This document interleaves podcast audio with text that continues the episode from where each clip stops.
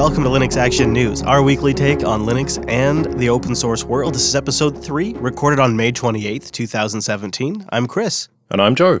Hello, Joe. Good to be with you again. And we have good news for XFCE users coming up later on in the show. But we should probably start with the worldwide global news from Nextcloud.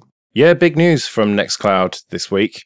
Global Scale, which is their way of scaling Nextcloud instances up to 300 million users was the uh, the quoted number. That's their kind of goal for this, which is a lofty ambition to say the least. Yeah, it's it's obvious that Nextcloud is going head forth not only into enterprise but at these at these numbers also I would imagine uh, state installations. Now they're doing this through a series of different technologies, basically things to break out different jobs and uh, make Nextcloud responsive across a network of systems. So using proxies and central database servers that are aware of which users are logged into which Nextcloud servers and all kinds of things that increase scalability.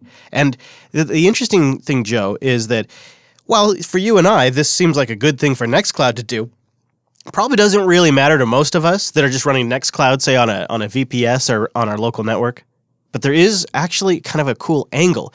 This technology would also enable portability in like a Nextcloud ecosystem. Ooh. And what I mean by that is you could have a series of service providers that are already starting to crop up. That could be at the ISP level or it could be just something that you subscribe to online that's like hosted Nextcloud. It does all of the things that Nextcloud do, but they manage the Nextcloud instance. But say you get annoyed with that provider, it could be possible to move your account and your data to a different Nextcloud instance. So Nextcloud becomes a, a sort of a, a, neutral platform that different service providers spin up, and then you can move around as a consumer using some of these same technologies they're building to make Nextcloud also massively scalable.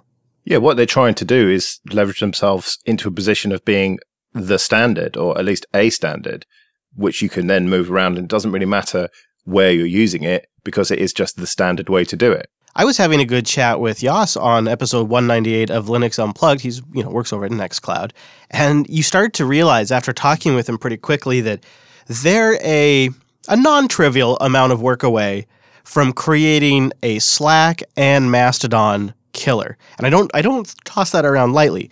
But if you look at their federated technology and you extrapolate from there and you make it possible to tag users across federated servers and you add global directory servers that are aware of what servers are, are online and which users are logged into which of those, and you start giving people addressable addresses like at ChrisLAS across this federated server infrastructure, then you combine in their online collaborative editing their already built in existing file syncing and sharing services, their calendar and collaborative work, their note system, and the apps that you can install, and the user data portability, what you got yourself here is a potential Mastodon Slack hybrid that is open source and user portable. It sounds amazing, doesn't it? It sounds like it could be a killer of Mastodon, as you say, and uh, Slack. But can I pour a bit of cold water on this, as usual? Mm-hmm should they not be thinking more about improving the core functionality first before they roll out all of these crazy new global scale federated systems? Do you know what I mean by that? That I mean, take for example, when you send me the audio for this to to do the edit of the show, you're going to send me it using Dropbox. And the question I have for you is why? Why not Nextcloud? So I think I would argue a bit with the premise. I think they are improving the core with each release. They're definitely making solid security improvements and the upgrades seem to be getting better and better between releases. I would also I would bet you that some of this is about replacing core infrastructure that needed to be reworked anyways. And so since they have to replace it, why not make it scale to infinity to infinity and beyond? Um, and I think the reason why I don't use say their sync solution over Dropbox is twofold. Number one, I think the Dropbox CDNs are faster than anything I can implement. So you can pull it down, and the other hosts I work with can pull down the files that I post up there super fast. Basically, can saturate your connection wherever you're at in the world. And that's particularly nice for the type of workload that I'm doing. The second thing is, is that I really have no interest in managing uh, an instance at this point because I just want to share files that end up public anyways. I just want something that's exceedingly good at just moving those files and the I guess I I said there was two things, but there's really three things. Uh, the software I use to record some of these shows natively integrates with Dropbox using their API and saves to Dropbox. That's its only save destination, as a matter of fact, which is incredible. and welcome to 2000. risky. Yeah, and welcome to. ask Two, I mean. I would bail, right? It's not an irreplaceable piece of software, so that's why I use it. If it was something that was fundamentally irreplaceable, I would not use that. But because I'm going to publish it to you via Dropbox anyways, for now, it works. If that were to go away and I were to re-engineer a solution, Nextcloud would be a serious consideration for me. I might also look at other things that are just pure file syncing, like Seafile. So it just kind of depends on the job. Yeah. Yeah. And for me, what they need to improve massively is the, the document editing, the collaborative editing, because Google have just got that down so perfectly, as far as I can see. We're using it right now for the notes for this show.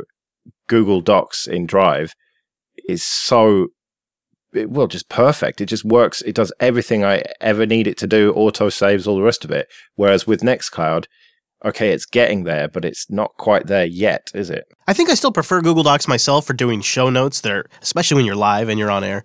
But I, I don't know it for an office where you have not exactly real time collaboration, but you have Joe looks at it for 15 minutes and then Chris looks at it for another 15 minutes, a half hour later, and then we publish it on the intranet. For that kind of that kind of collaborative editing, or or even like you know we're all at a meeting say joe chris and the beard are all sitting around the jupiter broadcasting meeting table and we're all taking notes i think it's fine for that kind of collaboration. For we need to message we need to be able to make corrections in real time while we're speaking on air i think google docs has a leg up there. And the other place where Google Docs has a huge leg up is with Google Apps package that they're so successfully selling to businesses, at least here in the States, and particularly to schools, because you buy that one package, and in case of the schools, you can even get in there for free. And you don't have to worry about hosting, you don't have to worry about infrastructure. You just get part of the Google Apps uh, as part of your as part of your subscription, and that's why Nextcloud has to work more and more on their scaling and on being available to service providers, so service providers can go into things like businesses and schools and sell a Nextcloud solution. Because otherwise, the businesses are going to opt for the more sustainable, quote unquote, cheaper investment, which is right now Google Docs or Google Apps. That's really their competition. I feel like. Yeah. Well, let's hope they can create this standard and we'll get these um, hosted solutions and it'll be really easy for people to use and then they'll be using open source rather than evil Google. So from the future of file syncing to the past of init systems, Devuan has finally reached 1.0.0.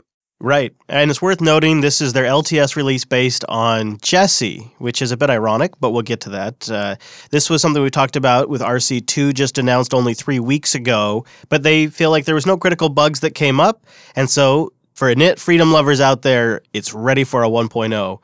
What do you think, Joe? Well, I installed it and I also installed Debbie and Jessie, and both of them had XFCE on them, and I got them to be very, very similar. And so, from a user's point of view, once you've got it installed, it's essentially the same Yeah, yeah. operating system. Yeah, I did the same thing. It's just funny. I decided to do the same thing. And there is one major difference, and that's why I said there's good news for XFCE users because uh, Devuan doesn't give you the option to install GNOME 3. Let's just put it that way. So you get XFCE, you get LXDE, uh, and you get Mate. well, I did it from the live CD, which was XFCE. So that was um, when I heard that the live CD was XFCE, I thought, great, well, because that's what I use. yeah, yeah. Yeah, I mean, it does kind of seem like a good desktop. I was I was chewing this over though, and you know where I would totally use Devuan, not, even as like a as like a statement on systemd, but if I just had a production system in place, a server that I had reason to believe would have issues if it was upgraded to systemd, and I needed a direction to go, it'd be if I could overlay the uh, Devuan packages, or if I could if I could upgrade an existing Debian release to the Dev One Jessie 1.0 LTS, if I could do some sort of cross upgrade like that so I don't break my system and I can keep my existing installation patched, I could definitely, definitely see a use for this. Sort of like in the past, I used to convert Red Hat enterprise servers to CentOS systems. And you would be, you know, you, you got it down. Eventually, you just could replace the right packages, and then all of a sudden, you could upgrade to the next CentOS release from the previous Red Hat enterprise release. Don't ever do what Chris does. Uh, if you could do something similar with Devuan and Debian, That might be nice for those that are actually worried about real real world breakage. My personal opinion, though, is it's much more likely that there are way more GNOME 3 users out there that if they tried to upgrade to this would break their GNOME 3 desktops. Yeah, because um, GNOME's got a lot of dependencies on systemd, hasn't it? So it's, Yeah. that's why, presumably, it's not in Devuan. And login specifically. Yeah, exactly. hmm There, it's all the irony in all of this is though is that as they hit Jessie 1.0, we get an actual release date for Debian Stretch. Yeah, which is going to be a few weeks' time. So they are almost a whole release behind now. I mean, you know, like, does that matter? Probably for the kind of person who is going to use Devuan, probably not. But if you want to be stuck on an old 3 point uh, something kernel and stuff, hmm, don't know really. So Devuan is an interesting project that I feel like is under a particularly higher amount of scrutiny than other recent distros that have come up. And one of the things that did jump out at me, and I can't tell if this is just me being critical or if this is experience speaking, but in there they talk about the reason it's good to release is because no critical bugs have been reported since the RC 3 weeks ago. But if you Yeah. have a tiny user base, Hmm. Yeah, that's not good potentially, is it? But you know what's funny about having Debian Jessie and Devuan Jessie on the same system? Which one do you think boots faster? I guess I would have assumed the system D1, but I don't I don't know. Yeah, but nope. Devuan booted much more quickly because um, I think it was um, it, it was struggling to read one of my other partitions or something um, during boot, and so it just sort of froze a little bit. I'm supposed to do something automatically with this, but I can't figure out what. Yeah. And I hadn't done any um, FS tab stuff or anything like that. It was just all automatic. So it's supposedly System D boots more quickly, but not in this case on my test machine. So there you go. well, Joe's porn stash aside, I have I have reason to believe System D systems are supposed to boot faster. Yeah, well, maybe. So let's talk about good news for Wimpy's favorite subject, VR. yes. Steam VR is now supposedly working under Linux. And now this is an update that was pushed out to Steam, and it's experimental at this point, and it also includes an update to Steam OS. More details in a second. And this is called Steam, Steam VR Home Support. It's a beta feature from Valve, which makes like some of the social stuff and the interactive launcher work. And if you combine it with the right base distribution, and um, I'll get to that more in a moment, you can actually get full Valve VR features under Steam OS or or Linux. Uh, and I'm all boys, my body ready for this joke because I preemptively bought the Vive hardware the the moment they announced that they would be doing this, which is Vive is who Va- Valve works with, and uh, I got it I got it all pretty much ready to go. Tried to set it up under multiple different distributions and hit different roadblocks depending on the distribution I tried. So having this get this part down the road means that the setup experience should be a lot smoother, especially if you use the new Steam OS update. But hang on, how's that going to work in the RV? You're going to be running into things left, right, and center trying to do VR. boom, pop, boom. It's worth it, Joe. No, I have it set up here in the studio living room. It's for the studio. It's not for me. It's it'll be like uh, set up here for people to play around with when they visit JB1. Uh, and so this is like, you know, this is like going to be like a big thing. I was going to get Wimpy, I was going to get Wimpy in the VR headset here at the JB1 studio while he was out here for Linux Fest Northwest. But three different people took three different cracks at getting it working under Linux with very minimal results. And we were not satisfied with what we got, so we didn't bother because we thought if we gave Wimpy a bad showing, it would be worse than nothing at all. So we just Yeah. put it back in the box and didn't bring it up. this isn't particularly exciting news right now because it doesn't work that well. It sounds like it's very experimental. It's it's all kind of beta. But for me, why this is very important is it shows that Valve has not abandoned SteamOS. And it, again, you mentioned this um, update to the beta, uh, Brewmaster Beta. It- It's had a huge update um, to the latest version of Debian Jessie and new kernel and all that kind of stuff and it shows that Valve have not forgotten about SteamOS. And I, I wonder why that is. Is it because of Windows 10s, maybe? Hmm. Because that was the, the possibility that they created SteamOS as a hedge against, wasn't it? Because of the fact that if you get a Windows version that you can only install stuff from the store, then Valve loses their control with Steam to deliver the software to you. When I heard that Windows S story and the fact that Windows S would be limited to a certain subset of apps from the Windows Store, in fact, now we've learned it's even more limited than we initially thought. Like the Yeah. Windows Linux subsystem stuff will not be available from the App Store, even though it's in the Windows Store.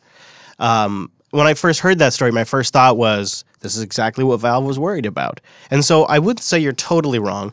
Having spoken with the uh, the gentleman at Dell who is responsible for Dell's Alienware Steam machine, which I think is officially the most successful Steam machine, if not unofficially the most successful Steam machine. And we asked them specifically, well, when are you guys going to update this thing again? Because it's been a couple of years. And Dell said, "Well, we're waiting for VR. We feel like when when Valve nails VR in SteamOS, we're going to rev the hardware. And I bet you Dell's not the only hardware manufacturer thinking that. And so Valve does have a couple of hardware partners that are sufficiently happy with the sales to produce another unit. But they need a reason to put a GTX 1080 in there or something like that. My conversation with the guys at Dell were like, "Yeah, we put a we put a GTX 1080 in this thing, um, but to tell you the truth, the majority of our customers are playing at 1080p, and a, a 960, an NVIDIA 960 does just fine when you're pushing 1080p. And then for our customers that are going to 4K, most of them know how to open up this machine and put a different video card in too.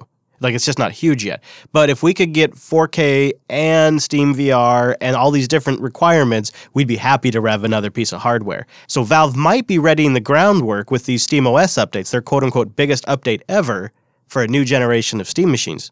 Well, let's hope so, because I would really like to see SteamOS do well and be a, a serious competitor to Windows, or at least maybe the Xbox and the PlayStation. It Yeah. seems a bit ambitious, but I- I'd like to see Linux out there Yeah. doing well in gaming and being taken seriously. And you know, Joe, I, I actually had a conversation with a couple of different people. Who are like, I, I love PC games. If I could get a, if I could play it easier in my living room, I would totally, I would totally do it. So maybe, maybe they're gonna, maybe that's what they're gonna offer. So it's good to see this SteamOS update because it also includes some of the uh, Vulkan drivers needed to make VR work, which is actually the trickiest part of getting VR to work under Linux right now. Is you have to get a particular version of the NVIDIA driver that has a particular build of Vulkan. It's the same version that a lot of distributions ship by default, but it's a different branch of the driver. And so it causes a lot of package conflicts. And so SteamOS is smoothing that out. And this is an example of where SteamOS allows Valve to sort of iron out some of those little bumps. Yeah, and if they get it to the point where it is just an appliance that you can plug in and start using because it's based on Linux, we're all going to benefit from that. This episode of Linux Action News is brought to you by DigitalOcean. Go to digitalocean.com, create an account, and use our promo code Here's the Thing, and you get a $10 credit. You apply that to your account, create the $5 rig, run it two months for free, or run one of their hourly systems. When I was trying out that new Nextcloud release, I spun it up on a DigitalOcean droplet, ran it for a little while, kicked the tires. I really enjoyed it. Joe, if memory serves, uh, you got a couple of droplets yourself. Yeah, I've been using DigitalOcean for uh, quite a while now, and it's brilliant. Maniac. One thing I used it for was when I needed to get late night Linux onto Google Play podcasts. You, you Hmm. can only do that from the States. So I thought, well, I could fire up a VPN or I could do something a bit more interesting. And so I fired up a droplet in New York, just the $5 one, installed X2Go, logged into it from my laptop, installed LXDE, browsed to the website, set everything up, and then destroyed the droplet. And guess how much it cost me? Hmm. Six cents, seven cents, eight cents? What? One cent. you were quick too then. That's nice. Yeah, the hourly pricing's killer for that. I love it for trying out different open source projects. We have uh, right now, Joe and I are chatting over Mumble, and we have a Jupiter Broadcasting Mumble server that we use on Linux Unplugged, and we run that on a DigitalOcean droplet. One of the things I love about it is the performance is extremely respectable for wherever you're connecting in the world. But if you know where your users are going to be at, you can position using one of their worldwide data centers. They have them all over the world in New York, San Francisco, Singapore, Amsterdam, London, Toronto, Germany, India. They have them spinning up all the time. You might just want to go create a droplet next to Allan Jude. I know I do. DigitalOcean.com. Go over there, create an account. Also play around with their block storage. Just super sweet. You can go up to 16 terabytes. You can attach it to your device as block storage. Mess around with whatever file system you want or crazy LVM setup. DigitalOcean.com. It's a great place to learn and put things into production and experiment. Just use our promo code Here's the Thing at DigitalOcean.com. And a big thank you to DigitalOcean for sponsoring Linux Action News. Well, we talked about Steam on Linux, and a great way to use that is on Solus. And this week, Solus have announced preliminary KDE Plasma support, something that Ike was very reluctant to do before. He said that they needed to have a maintainer for it, and it looks like they have found a maintainer, Peter O'Connor. And so it doesn't quite work yet. It's not officially supported, but it is coming very soon by the looks of things that you'll be able to have a proper Plasma desktop on top of Solus, which is just going to increase their potential user base massively because maybe you don't like GTK, maybe you're a KDE user, have been for a long time. Well, now, once this gets worked out and the bugs are squashed and it's all working, you'll be able to use Solus. I like the way Ike wrote this post because he kind of gives the background on how this happened, and it makes a lot of sense. Essentially, there were big ticket items that were using the KDE frameworks, like Kdenlive and K3B, that they essentially needed somebody's help with, anyways. And so Peter comes on. He seems to be pretty ambitious about this whole thing, and he acknowledges it's early days with this, but if the community works with him, I think you might end up finding the Plasma Desktop being one of the premier desktops of Solus. And uh, if they're going to continue to bring in more Qt stuff too, why not have somebody that's on top of that? Now they, he also broke out the whole team there of maintainers. Makes a lot of sense as somebody who's running Plasma for a while. I was using it on Arch and Neon, and Solus would be a great addition to that. I mean, it seems like a, a great mix. And recently, Solus was one of the distributions that switched over to that NVIDIA driver that has the Vulkan support to make Steam VR work. So you can really get yourself a pretty nice setup going if you're a Plasma desktop user that wants some of the latest Steam stuff. And it could be just a great distribution for that class of user. And you know, I can't help but feel that Plasma is going to get more users very soon because of Ubuntu. It sounds a bit strange. You think, well, hang on, surely Ubuntu getting rid of Unity and going to GNOME is going to mean you're going to have more GNOME users. But the reality is that it's just not that good. GNOME, I mean, is that a controversial thing to say? It seems to be a bit crashy. You were talking about the uh, OBS box crashing quite a lot, at least once a week. And once a day, yeah. well, yeah. Yeah, I've realized it's much more often. In fact, I, I've, I've now have multiple issues with it. Yeah, you're right. I was talking about that on User Error 10. And it is, if you want to know more, I did a little deep diving into what I consider some of the core performance issues with GNOME. Uh, yeah, and that, that's what got me thinking about it. The thing is that KDE Plasma has just got better and better and better over the last year or so. And every time I try it, it seems to just be better and more stable and run perfectly. And so mm-hmm, mm-hmm, yeah. it has me thinking that it's if you want a modern desktop, I love XFCE, I quite like Mate, but KDE, if you want something really modern, they they really are pushing the boundaries. And Qt to me seems like a better long term commitment as if you're a developer because GTK is just a, this constantly shifting goalposts. I think GTK is getting there. I think they're about to announce, you know, 4.0. They're working on a, a, a, latest release. I think they're really getting there now with GTK. It's starting to starting to calm down, so that criticism will be less of a concern as as they land on that. I think the the main attraction to GNOME is for people that are switching from Mac OS or Windows where it's so noisy. There's so much stuff they're throwing at you. They're even now putting ads in your launcher. It's it's so much input to your brain. You just want to get your terminal and your text editor and your browser and have a clean environment. And GNOME is that. As much as I love Plasma, the reason why I actually switched back to the GNOME shell was three and three and a half months and change into my Plasma 5 desktop ex- re-experiment again when I was really busy and really trying to rush, I found myself getting flustered on how to use the UI and where certain things were in Dolphin or accidentally closing the wrong pane and still not picking up on some of the UI cues. And so I decided for my own work efficiency, it was faster if I just switched back to GNOME and ignored some of the surface level, obvious to see performance issues in trade off for a more efficient workflow for me overall. I love Plasma. I think Kwin's great. I think the transition to Wayland, it's going to be even a stronger contender. But right now, UI wise, GNOME feels like it gets out of my way more. Well, I can't stand GNOME, I'm afraid.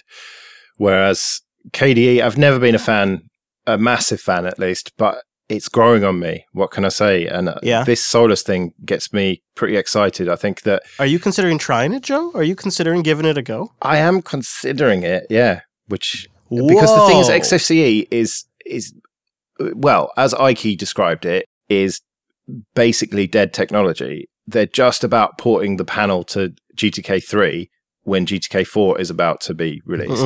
Mhm. You know, so I I have to think long term. And Mate is great, and that's my go to apart from XFCE. But if you're going to move away from XFCE, why not look at all the options? And Gnome, I just do not like. And anything lighter like LXDE or LXQt, don't really like. So I'm thinking KDE might be worth a try. I mean, we'll see. We'll see whether I actually. I'm fascinated by this. I would love Yeah. to. I would love to see if you tried it. How, I would love to hear how it goes. I, I thought it was pretty powerful, very stable for me, really reliable, good performance. Kwin is butter smooth. I have nothing but positive things to say, other than I found the UI options still overwhelming at the end of the day, and I just felt like I didn't want to feel like a dumbass when I was using my machine. Well, what I really like about it is the configurability. I can make it act exactly like XFCE, essentially, only be based on modern technology. Yep, yeah, that is, you can definitely you can definitely make it basically work like any desktop environment you want. That is one of the nice things about it. It sometimes leads to endless tinkering, but if you if you can set limits for yourself, it's a really nice setup. Yeah, well, that's yeah, exactly. I wouldn't do that. I would just set it up as I have it set up now, which is basically like Windows XP, and um, And, then just, leave it. Forget about it. Yeah. Yeah. And what would you run as the base OS as the underlying distro? Well, I've always been a fan of Ubuntu LTS as a base. It just seems to be the the best compromise because you've got PPAs for anything that you need new versions of. But I'm generally happy with old versions of LibreOffice and that kind of thing. I, I don't need to be. I'm not one of these Arch users that has to have the latest of everything like you. Hmm. Okay. I I I would uh, I wonder if things like Flatpaks and snap packages, if they are successful, if they will change that because when you say PPAs, I cringe a little bit to be honest with you. I'm like, oh, Really? Yeah, I, I just I'm not a big fan of PPAs anymore. I feel like it it was it was a model that worked for limited distribution for testing software out of Launchpad and became a way to distribute software on the Ubuntu desktop. And it's just it's so clunky. Like when you sub- subscribe to like projects that are maintained by contributors and that contributor stops updating, updating the PPA and you start getting 404s when you try to update your cache repo, it's it's super obnoxious. Well, yeah, you've got to not go mad and be adding PPAs left, right, Yeah. and center. But Yeah. the odd Yeah. thing, like Get iPlayer, for example, is something that I need a PPA for generally because I've just upgraded to 1604 on my main kind of media box and it's working for now. But when that breaks, I'll have to add a PPA basically to make it continue to work. But that's one, one little command line um, program. You know, we're not talking about huge things like a desktop or whatever. I agree. If you limit it to a couple of functional PPAs, one or two applications, you're generally fine. And if it's something that's pretty popular, if one PPA dies, you can often find a replacement. And maybe, for example, you want to subscribe and get the latest developments from Firefox. Hmm. Yeah, Firefox. Now, this week there was a blog post on Medium by Eric Petitt or Petitt, who is the head of marketing for Firefox.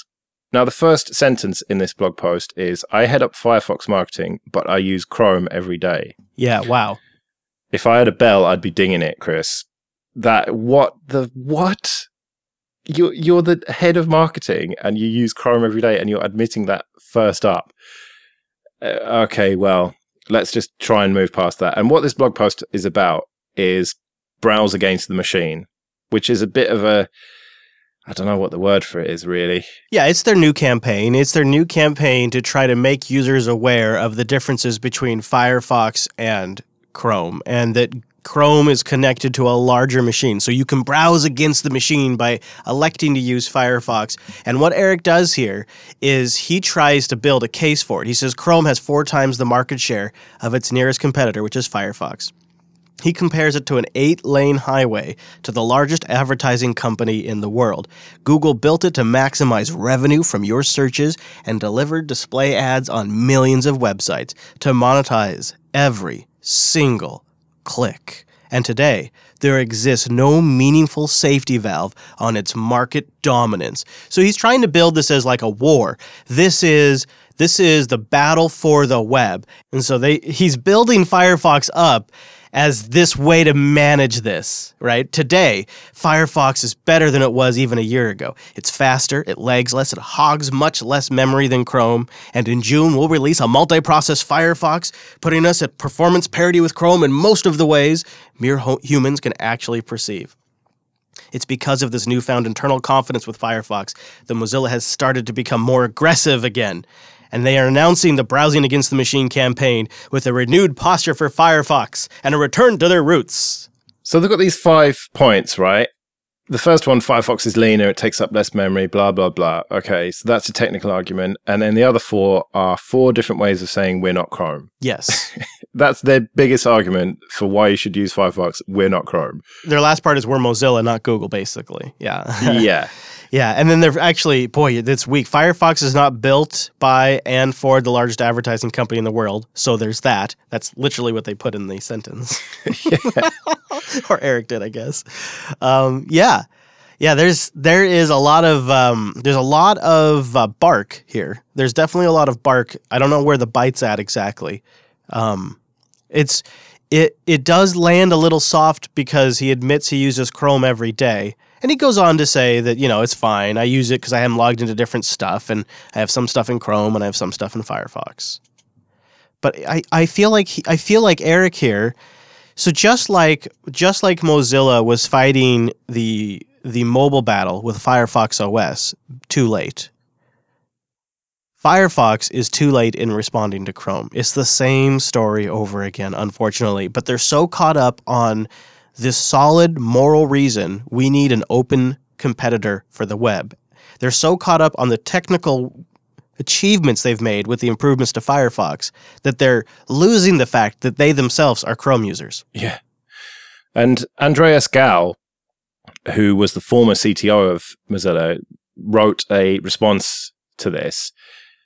Well, not really a response, but a f- kind of a follow up article looking at the numbers of market share, and it does not look good for Firefox at all. The, the you basically got two graphs, one going up and one going down, and Chrome is the one going up. And it doesn't really matter which way you look at it. People are not using Firefox anymore. There are a small number of us still out there, and I still use it. I'm I'm using it right now to look at this blog post, but I am in the minority. Yeah, he says at the macro level, it's safe to say that Chrome is eating the entire browser market. Everyone else, except for Safari, is getting obliterated. Safari is treading water as Apple sells iOS devices. If the six year trend holds, IE should be pretty much dead in two or three years. And Firefox is not faring much better, unfortunately. It's headed towards a 2 to 3% market share if the trends hold. Now, this like like Joe said, not only was he the CTO, but he was pretty much the head guy behind the Firefox OS project. So he he really helped bring it to scale, and he's coming at this now with perspective of a, of a failed project. And he says, "Look at our Firefox usage on Android, where mobile is now a huge part of the, the web usage. Firefox and Firefox Focus on Android have close to 0% market share. Yeah. Now, I have Firefox on Android. Me too. Yeah. I just use it for sites that I want to be logged into different um, accounts of, basically. Yep. yep. You're not using it for your daily driving. No, I've tried and it's just terrible. And what does that do for Mozilla's agenda? That doesn't help them set the web agenda. That doesn't help them drive Firefox adoption, really. If you, you know, they need daily users. Yeah, which I still am on the desktop. Um, I had to install Chrome the other day to use Hangouts, and I think that's a big factor here. To use any of Google's products, you basically need Chrome. For example, Maps basically doesn't work in Firefox anymore. It just crashes constantly. And you can't use Hangouts at all because the plugin isn't supported anymore. Docs and Drive seems to work reasonably well in Firefox. But if you're going to engage with Google's services, you basically need their browser. And I don't know if that is them deliberately making it not work in Firefox. There's two ways you can look at it. Either the the conspiracy that they've made it deliberately shit in Firefox, or the reality they don't care about Firefox and they don't bother testing it. As long as it works in Chrome, they're happy. I speculate it's because it's using standards that Google has proposed, but the industry hasn't quite adopted yet. And eventually, Firefox is sort of reluctantly drug into adopting the standards so that way they're compatible with the Google product. I don't even think, though, it's so much that Google has great services that work better under Chrome. I think that's probably definitely part of it for adoption in businesses and things like that. But uh, like Andreas says here in the post, Firefox was really Mozilla's effort to drive the web by building a browser. And they were actually making pretty good headway on that until mobile exploded and the browser came baked into the OS at a whole new level. And it they completely lost their leverage. And now the web, like you look at our own download stats for this show, Android far and away blows away the desktop downloads. Yeah. And and then and in fact, in fact, iOS, if I recall, is still well above the actual desktop download statistics for this show. Which is a bit of a surprise, isn't it? You'd think that there'd be a lot of people listening on Linux desktops, but apparently Yeah, not. They're listening on the go, Joe. They're listening on the go, and so they download on their mobile device, which is when they're checking the web on their mobile device. It's the same thing, and I think there's just a lot more of that happening now. Our stats sh- have shown that transition, and Firefox has has no hold there. It's really the dominant player is either going to be Safari or Chrome or whatever the built-in browser. And he he makes a good point that that strategy was working for Mozilla until that little fact came along. That's why they were so compelled to try Firefox OS. It was just too late. Yeah. But even in enterprise, Gartner came out and said that Chrome is one of the biggest browsers in enterprise now. Most companies still use IE for some things, but they also have Chrome. And Firefox is just not going to be an option, is it? Think about it. If you were setting up someone else, I am setting up a, a laptop to give away to someone who doesn't really use much more than a browser. And so I'm sticking Ubuntu on there for him and Chrome because I know if I give someone Chrome, every website's going to work, YouTube's going to work, everything's going to work perfectly. Whereas I could put Firefox on there and then have to support them. Yeah, I know for myself, my, my transition to Chrome definitely was firm when it was the easiest way to get Netflix. And that's when I also transitioned fully from Chromium as well, is a couple of other sites I go to don't work well under Chromium, work fine under Chrome, uh, like Spotify Web Player, for example. And so over the last year and a half, where I used to real be a, really be a dual browser Firefox Chrome guy, and now I'm Chrome and I'm Chrome Private Session, and I have stuff logged in or Personas even, and I really barely use Firefox anymore, and I, I, it makes me sad because I think it's a solid browser, and I'd love to see Mozilla around for the long haul, and I'd love to even see them be influential. But for the services I use on a literally daily basis, Chrome seems to be better. And I would argue, Joe, that it doesn't really matter. It is it, this battle is maybe over but the war for other for other aspects of the internet and the web in general does rage on, and it seems possible for Firefox to continue on as a desktop browser doing just fine, and for Mozilla as a company to find new areas where somebody needs to blaze standards and blaze innovation where they've been where they've done successfully well in the past. They just essentially need to be ready for the next round of technology whenever that comes so they can be a player. Well, let's hope so. So, shall we end with a bit of positive news then? Yeah, I'm really excited to see some progress for Coreboot, specifically coming out of Purism. They have Librem 13 version 2 and 15 version 3 working with Coreboot now. Yeah, it's great to see that they've got a couple of machines now that they're going to ship uh, in June, which are actually going to come with Coreboot, all being well, which was their original promise, wasn't it? Free software top to bottom. And a genuine competitive differentiator. Yeah, I was very skeptical though at first. I was very skeptical of Todd. He talks a good game, and I just thought it was absolutely impossible. But fair play to him. He's worked very hard on this and for a very long time, and they've managed to disable the management engine and stuff. And they seem to really be putting the money where their mouth is. These machines are pretty expensive for what they are, but it seems that that money has been invested back into making them actually run core Coreboot and that's got to be better than some proprietary EFI. The other thing that's cool to see is this sort of pushes the competition up a level in the market. So maybe other manufacturers might be more compelled to try to get this working on their systems. It gets more people using Coreboot, which is good. And it does give people who are seriously dedicated to this kind of this kind of system an option besides a 4-year-old ThinkPad. Yeah, or a Chromebook, of course. yeah. Yeah, who wouldn't want that? I don't think the type of customer that wants a Librem is going to compromise with a Chromebook. Plus, who wants to pesky with all that uh, weird Chromebook issues when you're trying to run Linux? Yeah, which I have, unless you run, What's I can't remember what the disk drive. That's how long it's been since I've even used that machine. Um, There's Crouton, which you can use inside Chrome OS, which seems like not a bad way to go. yeah, I didn't even bother with that. I just went straight for Gallium OS, which is um, an XFCE based distro. It's, it's basically Ubuntu but working on the Chromebook. Yeah, Gallium. I remember that now. I completely forgot about Gallium. Crouton's nice if you don't want to mess with the whole thing and you predominantly use Chrome OS and just need to go to Ubuntu, but Gallium would be a great way to go if your daily driver is going to be Linux. Yeah, and the battery on my Chromebook is so good that um, I used to use it uh, for media consumption quite a lot. But um, yeah, I, I need to dig that out and start using it again. I think. Consume some of that media weekly by going to linuxactionnews.com slash subscribe for all the ways to get the show every single week. And you can contact us at linuxactionnews.com slash contact for ways to get in touch. Smooth, Chris, real smooth. Thank you, sir. Thank you. You got to tune in every single Monday to get that smoothness for our weekly take on the latest in Linux and open source news. I'm Chris LAS. I'm at Joe Ressington. Thanks for joining us, and we'll see you next week. See you later.